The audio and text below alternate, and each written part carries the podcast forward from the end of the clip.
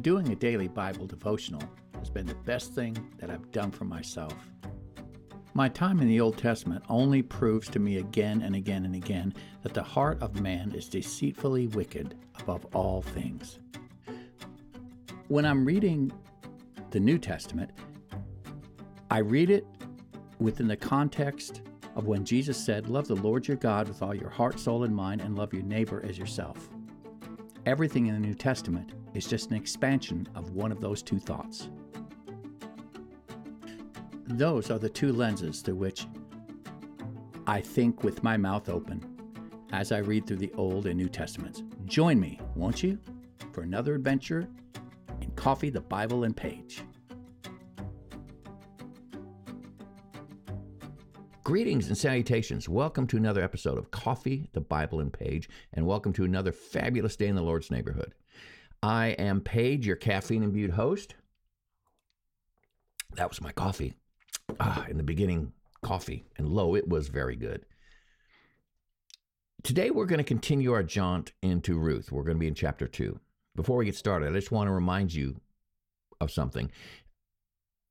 This devotional series that I've been working on for the last several years. I've gone through Gospel of John and the entire New Testament, and now I'm into the Old Testament to the book of Ruth.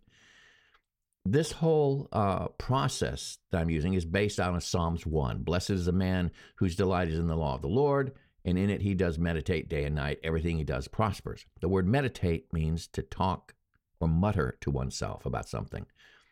And my entire life, I've used that process to figure things out. I like to verbally walk my way through a problem. And I decided once when I was diagnosed with congestive heart failure and the pandemic hit, uh, and I was subsequently basically uh, home alone for 18 months uh, out of out of a, an abundance of caution because I didn't want that virus to interact with my heart condition. I started reading the Bible in a devotional manner.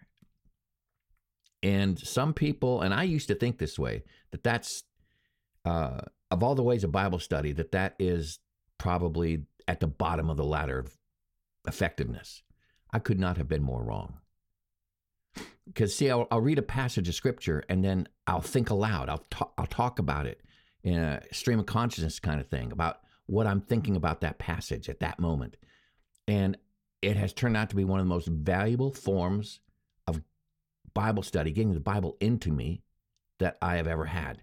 And once I get through the Old Testament, and I've gone through the New Testament and the Old Testament, the next time around, I'm going to go back in and I'm going to start taking a deeper dive into selected passages but they will mean more to me because now I've seen them in their entire context. Because when I read this, when I read the scripture and do these devotionals, I'm getting the overall context. For instance, I know the overall context of the New Testament, and I'm getting an overall context for the Old Testament. And it's putting these things in a framework that will give me a solid foundation for when I go back in and study in depth. So, having said that, today in Ruth, chapter 2. Ruth has accompanied Naomi back from Moab because Naomi and her husband had moved to Moab with their sons uh, when there was a famine. And their stay in Moab, in their stay in Moab, Naomi's husband died, and then both of her son-in-laws died as well. So now Ruth had, I'm sorry, Naomi had two daughters-in-law, and all three of them were widows. Naomi makes up her mind to go back home and she tells her two daughters in law, stay here in your country with your people and find another husband. Well, Ruth's sister decides to stay home in Moab, in Moab, but Ruth makes up her mind to accompany her mother in law. Now, this story, this book has two stories happening. One, obviously, it's about Ruth because, well, gosh, her name's in the title, right? But the other story is what happens with Naomi. She's angry, she's bitter, she's in deep in the bowels of grief uh, as she's going back home. And so this story is not only about Ruth who becomes an ancestress of Jesus, but it's also about Naomi's passage through an incredible grief, incredible time of grief. And uh, so there's there's two things happening here. So having said that, Ruth has and Naomi have a, have come back to Israel. Uh, I think they're around Bethlehem, and that's where we pick up the story. They're back home now, and now what is Ruth, what is Naomi going to do? Uh, she doesn't have a husband to provide for her. She doesn't. Uh, I, I'm not. She might be living in some property or a house that she, her, and her husband had owned years previous. I'm not sure, but she's back home with Ruth, but she has no man to provide for her, and that's where we pick up the story. Chapter two.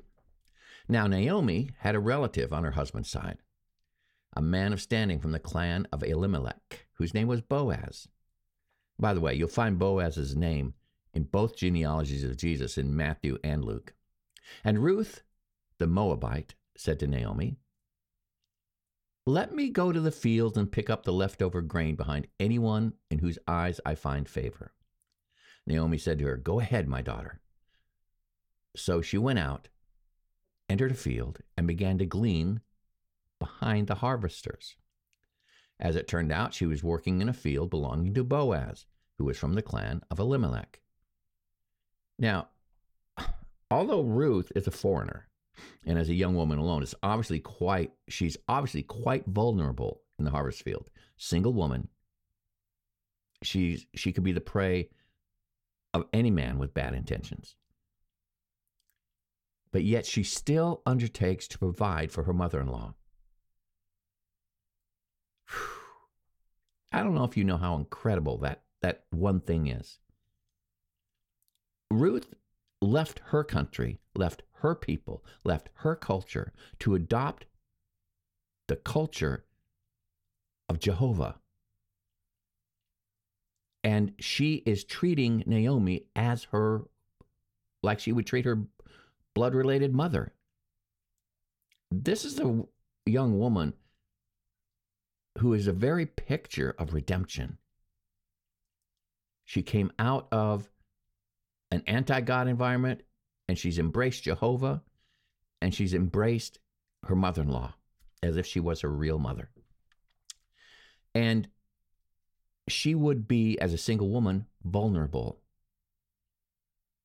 And yet she embraced the danger of it all and she embraced the uncertainty of it all. And she set out she was going to provide for her mother in law. I'm not even going to call her mother in law anymore because Ruth is treating her like a mother and, and Naomi's treating her like a daughter. So Ruth's mother, Naomi. The law of Moses instructed landowners to leave what the harvesters missed so that the poor, the foreigner, the widow, and the fatherless could glean for their needs. In other words, these, these people, the poor, would go behind the harvesters, and whatever did not make it into a sheaf of barley or wheat or whatever what was left on the ground was theirs to pick up to meet their needs. So just then Boaz arrived from Bethlehem and greeted the harvesters. The Lord be with you. The Lord bless you, they answered. Boaz asked the overseer of his harvesters, Who does that young woman belong to? The overseer replied, She is the Moabite who came back from Moab with Naomi. She said, Please let me glean and gather among the sheaves behind the harvesters. She came into the field and has remained here from morning till now, except for a short rest in the shelter. Now, you'd think this is this is the beginning of a love story, and, and I guess I guess it could call it that between Boaz and Ruth.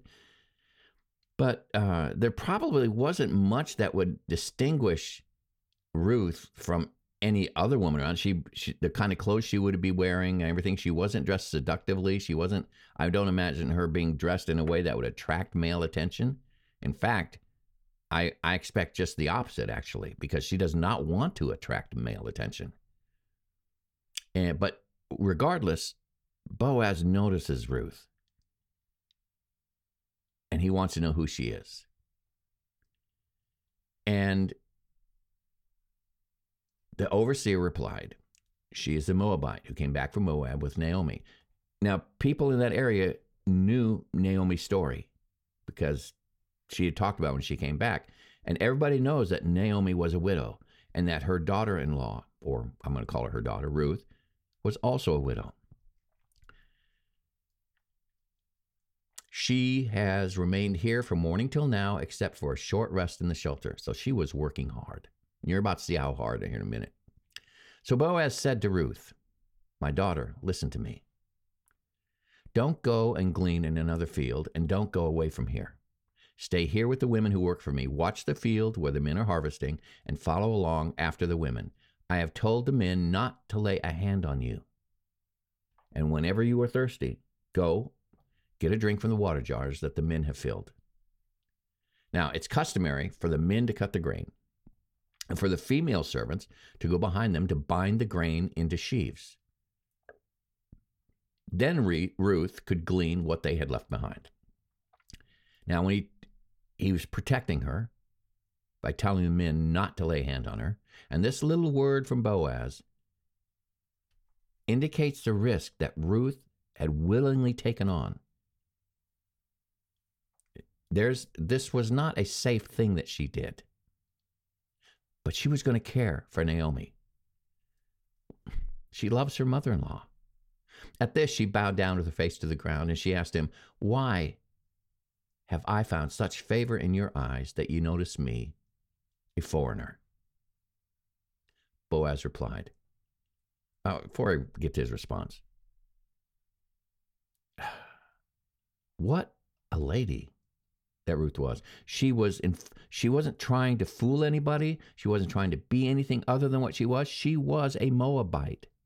She was not Jewish and she did not expect Jews to offer her such accommodation as Boaz was. Why have I found such favor in your eyes that you notice me a foreigner? And Boaz replied, I've been told all about what you have done for your mother in law since the death of your husband. How you left your father and mother and your homeland and came to live with a people you did not know before. That tells us so much about Ruth. May the Lord repay you for what you have done. May you be richly rewarded by the Lord, the God of Israel, under whose wings you have come to take refuge. May I continue to find favor in your eyes, my Lord, she said. You have put me at ease by speaking kindly to your servant, though I do not have the standing of one of your servants. At, mo- at mealtime, Boaz said to her, Come over here, have some bread, dip it in the wine vinegar. Now, at this point, I, I don't know if Boaz is falling in love with her or not. I do see him as taking care of his family. And we're going to see how important that is here in a minute. She is Naomi's daughter in law, and she is taking care of Naomi. And I think he recognizes the risk that Ruth is taking on herself. And he also sees how hard she is working to care for Naomi. So he calls her over to where he's eating. Have some bread, dip it in the wine vinegar. And she sat down with the harvesters. He offered her some roasted grain. She ate all that she wanted and had some left over. As she got up to glean, Boaz gave orders to his men Let her gather among the sheaves and do not reprimand her. In other words, apparently,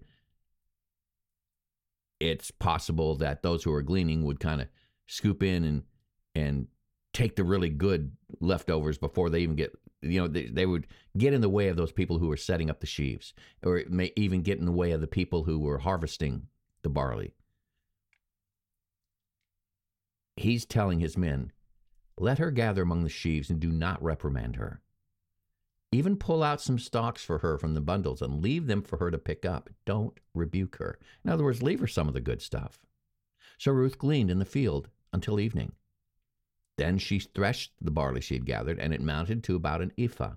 Now, threshing at that time, if you remember the story of Gideon, there's several ways of threshing. One is the where you throw the grain up in the air and you hit it with two paddles really hard, and the outer husk uh, breaks off and float, floats away in the wind, and the grain itself, heavier grain, falls to the ground. So Ruth gleaned in the field until evening. Then she threshed the barley she had gathered, and it amounted to about an ephah. She'd been picking grain all day, and then she threshed it. Now, an ephah is about 30 pounds. Folks, that's a lot of grain. She picked 30, approximately 30 pounds. She got 30 pounds of grain from her work that day, and she carried it back to town. And her mother in law saw how much she had gathered. Ruth also brought out and gave her what she had left over from the roasted barley that she'd eaten after she'd eaten enough. Her mother in law asked her, Where did you glean today? Where did you work? Blessed be the man who took notice of you. Then Ruth told her mother in law about the one at whose place she'd been working. The name of the man I worked with today is Boaz, she, said. The Lord bless him. Naomi said to her daughter in law, He has not stopped showing his kindness to the living and the dead. She added, That man is our close relative. He is one of our guardian redeemers. Now, the guardian redeemer, traditionally called a kinsman redeemer, is a near relative who's responsible for protecting the interests of needy members of the extended family. For example, his role might be to provide an heir for a brother who had died, to redeem land that a poor relative had sold outside the family, to redeem a relative who'd been sold into slavery, or to avenge the killing of a relative. In fact, the word avenger and kinsman redeemer are translations of the same Hebrew word. Um, that's who Boaz was. He was wealthy, he was powerful, and he took his he took his role as a kinsman redeemer seriously, and that's what he was doing here. Because Naomi and he were of the same family. Then Ruth said, Ruth the Moabite said, he even said to me, Stay with my workers until they finish harvesting all my grain. So Ruth had a steady job to the end, all the way through the end of harvest. And she continued working this hard, getting a bushel of grain every time she worked. Can you imagine how that would, how far that would go in supporting her and Naomi? They would not only have enough to eat, but they'd have enough to sell. They could, she's earning a living. She's supporting both of them. This Ruth is an amazing lady. Naomi said to Ruth, her daughter in law, It'll be good for you, my daughter, to go with the women who work for him, because in someone else's field you might be harmed. So Ruth stayed close to the women of Boaz to glean until the barley and wheat harvest were finished, and she lived with her mother in law. I just love what I'm hearing here, and I love what I'm reading here.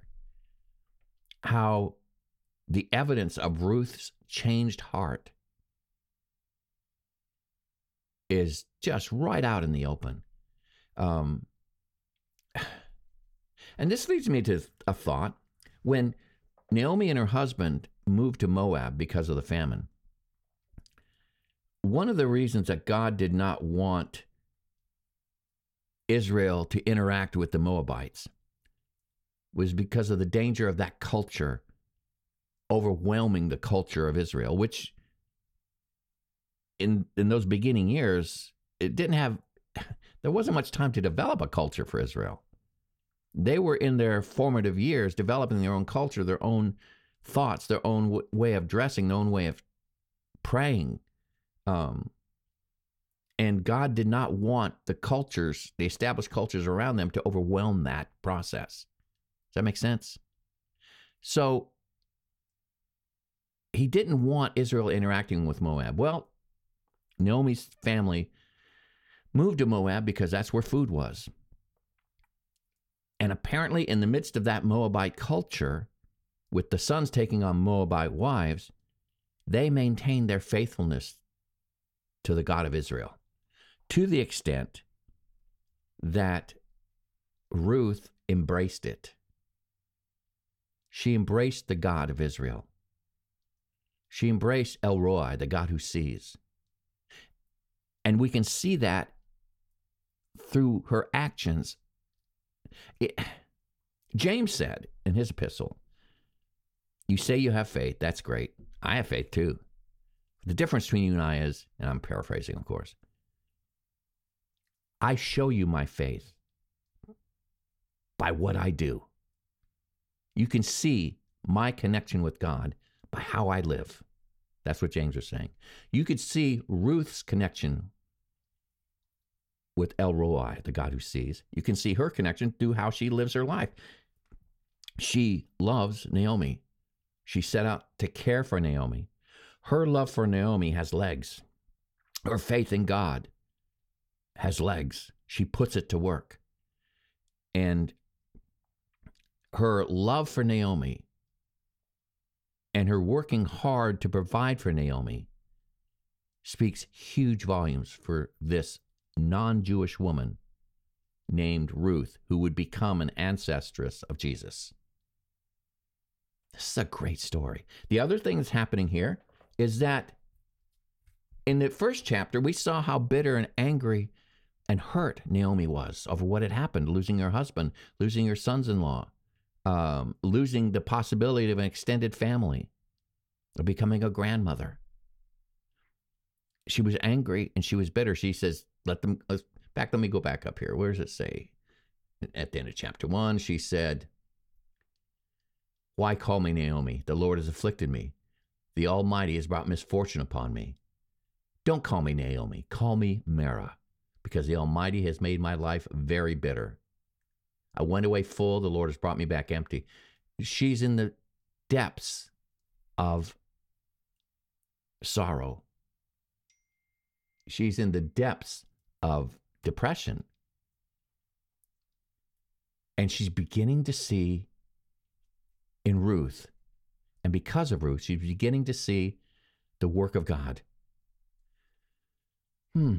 She suggested that Ruth go out to Boaz. She knows who Boaz is. He's a member of her family.